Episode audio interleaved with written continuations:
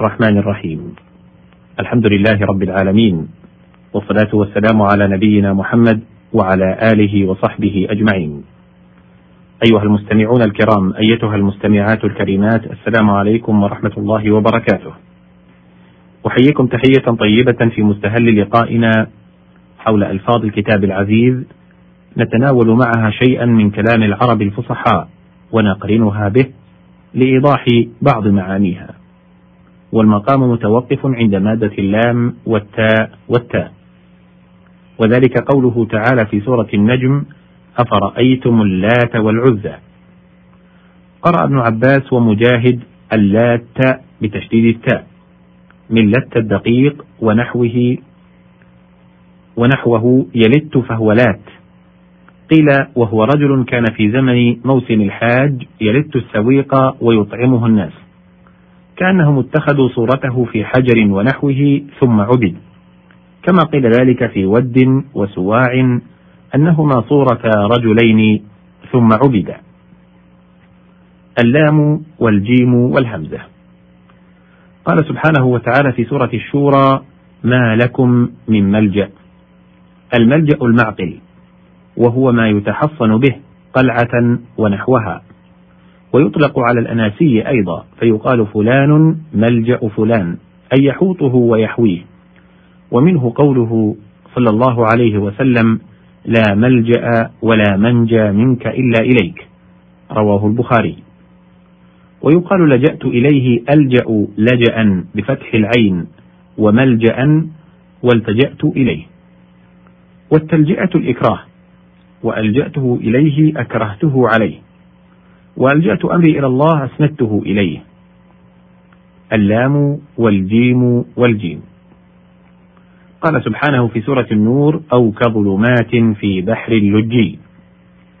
اللجي هو البحر العظيم الذي لا يدرك قعره لتراكم مياهه منسوب إلى اللجة وهو معظم الماء والجمع لجج. قال الهذلي شربن بماء البحر ثم ترفعت متى لجج خضر لهن نئيج. واللج البحر لعظم أمواجه وتياره. وقوله تعالى فلما رأته حسبته لجة أي بعيدا عظيما قعره. والتج الأمر اختلط على الاستعارة. وقوله تعالى بل لجوا في عتو أي تمادوا في العناد. وفي الفعل المزجور عنه. وقيل هو التردد.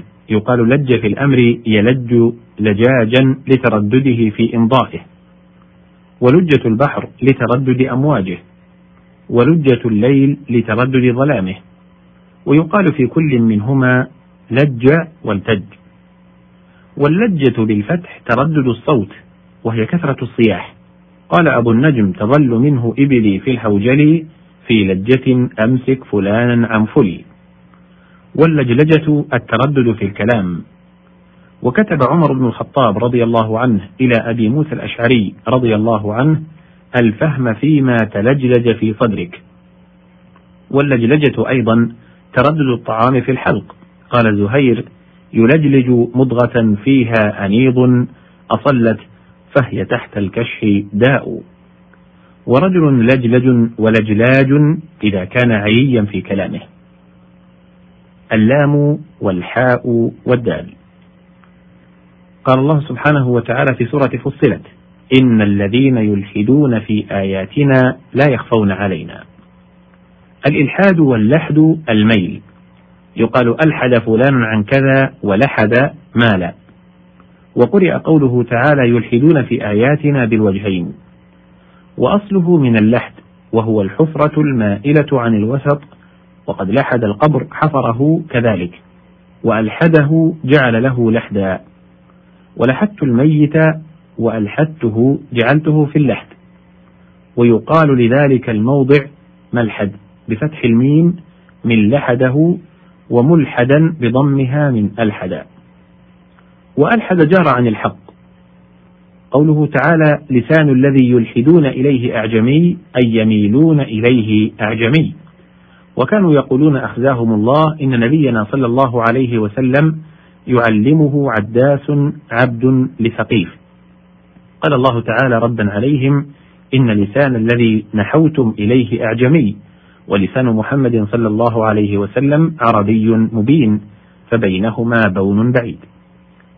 وقوله تعالى وذروا الذين يلحدون في أسمائه أي يميلون فيصفون ربهم بغير ما يجوز عليه نفيا وإثباتا من أشياء افتروها عليه تعالى عما يفترون. قوله تعالى ولن تجد من دونه ملتحدا أي ملجأ وموضع نجاة. والتحد إليه مال إليه وألحد السهم الهدف مال في أحد جانبيه. اللام والحاء والفاء. قال سبحانه في سورة البقرة لا يسألون الناس إلحافا أي إلحاحا. يقال ألحف به يلحفه أي ألح عليه في سؤاله. ومنه استعير ألحف شاربه إذا بالغ في قصه. وأصل ذلك من اللحاف وهو ما يتغطى به. كأنه شمله بسؤاله حتى غطاه به مبالغة في ذلك. وكان لرسول الله صلى الله عليه وسلم فرس يقال له اللحيف فعيل بمعنى فاعل كأنه يلحف الأرض. أي يمسها ويغطيها بذنبه لطوله. اللام والحاء والقاف. قال سبحانه وتعالى في سورة الجمعة وآخرين منهم لما يلحقوا بهم. أي لم يجيبوا بعد إلى هذا الوقت.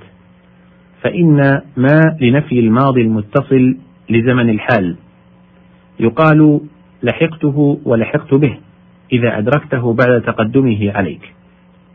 وقوله تعالى توفني مسلما وألحقني بالصالحين أي اجعلني من عدادهم وداخلا في زمرتهم. وأطلق على الدعي ملحق لأنه لا نسب له. واستلحق فلان فلانا أي اعترف بنسبته إليه. اللام والحاء والميم. قال سبحانه في سورة الحجرات أيحب أحدكم أن يأكل لحم أخيه ميتا. كان بذلك عن تناول الأعراض. بالغيبة. فصور لهم أن المغتاب بمنزلة من يأكل لحم أخيه ميتا. وفيه منفرات كثيرة. أحدها استفهام الإنكار والتعجب من ذلك. والثاني إبراز الاستفهام عن المحبة لذلك والرغبة فيه مع العلم بنفرة الطباع عنه فضلا عن محبته. الثالث إسناد المحبة إلى أحد المخاطبين غير معين. كأن الأمر لفظاعته لا يواجه به واحد معين. الرابع إضافته للمخاطبين تهييجا لهم وإلهابا. الخامس تسلط المحبة على الأكل دون سائر الأفعال لأنه الغرض في الملاذ ومنتهى غاياته. السادس تسلط الأكل على اللحم دون سائر ملك الإنسان من طعام ونحوه. السابع إضافة اللحم إلى أعز الأقارب عند الإنسان وهم يتوجعون لفقد الإخوة أكثر من توجعهم لفقدان غيرهم. ولذلك قال مسكين الدارمي أخاك أخاك إن من لا أخا له كساع إلى الهيجا بغير سلاح وإن ابن عم المرء فاعلم جناحه وهل ينهض البازي بغير جناح؟ الثامن وصف اللحم بأقبح الصفات وأكثرها تنفيرا عند المؤمنين وهو الميت منه. فالميت لو كان من مأكول كانوا نافلين عنه فكيف به من الآدمي؟ وألحمتك فلانا أمكنتك من سلبه وغيبته. والملحمة المعركة وجمعها ملاحم. إما لكونها تصير الأبطال فيها لحما وإما لأنهم يتلاحمون فيها أي يلتزق بعضهم ببعض. اللام والحاء والنون.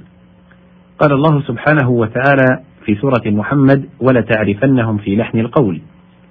قال أبو عبيدة والفراء في نحو القول ومعنى القول. المراد في فحوى القول وقصد القول وهو قريب من التورية والتعريض. هنا ينتهي وقت هذه الحلقة وقد بقي في هذه المادة تفصيل. أرجئه إلى لقاء تال إن أذن الله سبحانه وتعالى به. أشكر لكم طيب استماعكم. كما أشكر الأخ الزميل عبد الله الحربي الذي سجل هذه الحلقة. والسلام عليكم ورحمة الله وبركاته.